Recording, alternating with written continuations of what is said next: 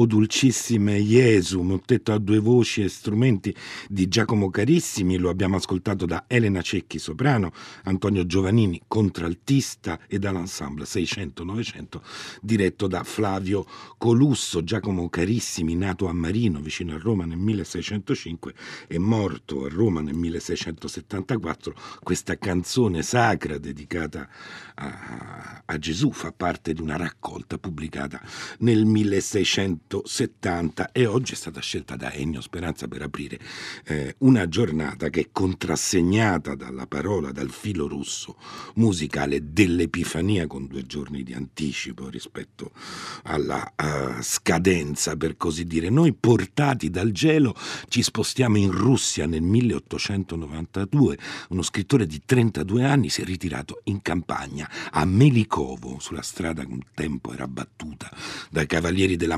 Moscovia, a, a metà cammino tra Mosca e Yasnaya Poliana, la residenza di Tolstoi, nome nazionale della letteratura russa. E questo giovane scrittore ha acquistato una grande isba in una tenuta di 230 ettari, con un sontuoso bosco di pini, un meleto e un giardino dei ciliegi. Ha fatto un mutuo con una banca perché l'uomo non è ricco, ma ha già una sua fama come scrittore di racconti, ha anche vinto un premio prestigioso, il premio intitolato a Pushkin, ha conquistato la critica e i salotti letterari con le sue novelle e soprattutto è amato da un pubblico sempre più vasto. Dopo aver riunito la sua famiglia, ciò che resta della sua famiglia, la madre e la sorella nella casa principale, si fa costruire una casetta lontano dalla dimora principale. Ha bisogno di denaro per mantenere la proprietà uh, e i parenti e non chiede di meglio che ritirarsi a scrivere. E in effetti scrive, scrive alcuni dei suoi racconti più belli, ma ecco che un giorno d'estate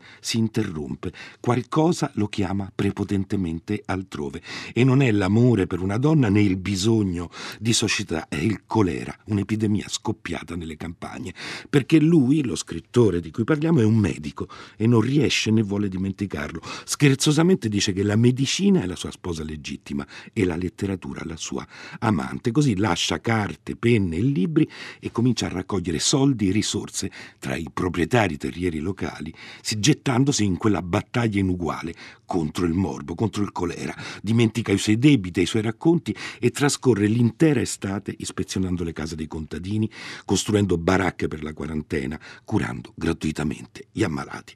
Quando l'epidemia finisce, torna nella sua casetta tra i boschi e riprende a scrivere. Ecco, forse la si potrebbe fissare così l'immagine di Anton Chekhov che esce da un libro dello storico russo Viktor Gaiduk, Chekhov inedito e segreto, pubblicato, anzi ristampato dalla Vita Felice, un libro di 145 pagine, fitto di eventi e di racconti come una miniatura. La si potrebbe fissare in questo abbandono, in questo ritorno allo scrittoio dell'autore che da lì a poco darà vita al suo primo dramma. Il Gabbiano ottenendo inizialmente un fiasco colossale, poi una consacrazione come drammaturgo di successo che verrà messo in scena da registi che si chiamano Stanislavski e Nemirovich Damchenko. Senza dimenticare di aggiungere che proprio in quegli stessi anni Chekhov compone il racconto I Mugiki, dove descrive con cruda franchezza, così dice Gaiduk, la vita dei contadini, senza indulgere ad alcun idillio e guadagnandosi una reazione infuriata proprio del conte Tolstoi, che lo stima, che è un suo grande amico, ma non esita ad accusarlo di non conoscere gli uomini di cui parla, che è un errore capitale, perché nelle vene dell'autore della Steppa, a differenza che in quelle della maggior parte degli scrittori russi della sua epoca, scorre proprio il sangue dei servi della gleba, da cui suo padre, eh, Pavel Egorovich Chekhov, si è a fatica affrancato. Ma Anton Chekhov è le due cose in insieme strettamente il medico umanitario e il ritrattista di quei mondi senza speranza che a diversi gradi di drammaticità o di comicità corrono nei suoi racconti e nelle sue pièce teatrali con il risultato di produrre sempre impressioni indelebili nel lettore e nello spettatore, così indelebili che qualcuno puntualmente eh, trova quelle opere troppo spietate eh, e molto irritanti, ma a chi lo accusa di non prendere partito, di non portare un suo punto di vista nella sua opera narrativa, il medico scrittore continua a rispondere sempre nello stesso modo. Non sta a lui, dice, giudicare i suoi personaggi e si capisce bene che tutta la trama del libro di Gaiduk, storico e filologo, che per comporre questa sua ricerca si è immerso in tutti gli archivi disponibili, in un paese dove gli archivi sono spesso dei labirinti alla Borges, è tessuta per ribaltare il luogo comune dello scrittore freddo che prendeva nel, dalla vita ciò che vedeva in maniera indipendente dal contenuto di quello che vedeva per tornare a un altro giudizio del solito Tolstoi. Ecco, chi si fermasse all'obiettività di Anton Pavlovich Chekhov, scrive Gaiduk, alla sua precisione nei dettagli, che egli stesso riteneva essenziale, in uno scrittore all'apparente freddezza del medico che annota i sintomi della malattia senza intima partecipazione, rischierebbe di comprendere ben poco di un autore che nei testi teatrali come in quelli narrativi ha sempre saputo esprimere e filtrare attraverso la precisione del linguaggio la sua personale visione della condizione umana. Ed ecco allora che all'immagine di sobrietà che ha un po' perseguitato l'autore del Giardino dei Ciliegi, Gaiduk oppone il suo Chekhov, che è un giovane alto e brillante, amatissimo dalle donne, un artista dalla sofferta ironia che pur consapevole di avere una salute precaria decide di partire per l'isola penitenziaria di Sakhalin, che è un paradiso terrestre che il regime zarista ha trasformato in un inferno per gli uomini che vi vengono prima deportati e poi dimenticati e con, che con quel viaggio fonda un genere, il reportage letterario, riportandone una testimonianza che dice che Eduk sarà un modello per gli scrittori del futuro, come Solzhenitsyn e Varlam Shalamov.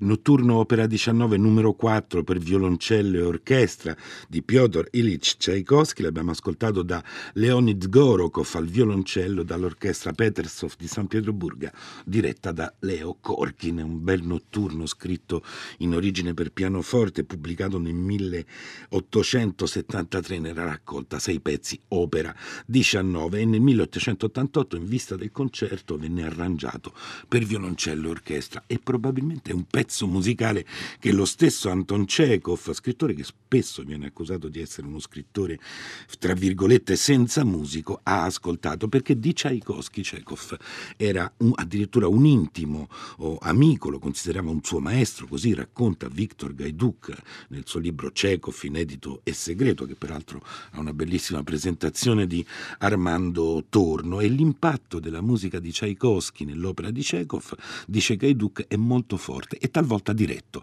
Il terzo atto della pièce teatrale Liegi si apre con l'aria di Liensky, dall'Onieghin, affidata al pianoforte solo, e anche in un altro racconto, nel racconto di un uomo in incognito, rico- ritorna il ricordo delle arie di Tchaikovsky.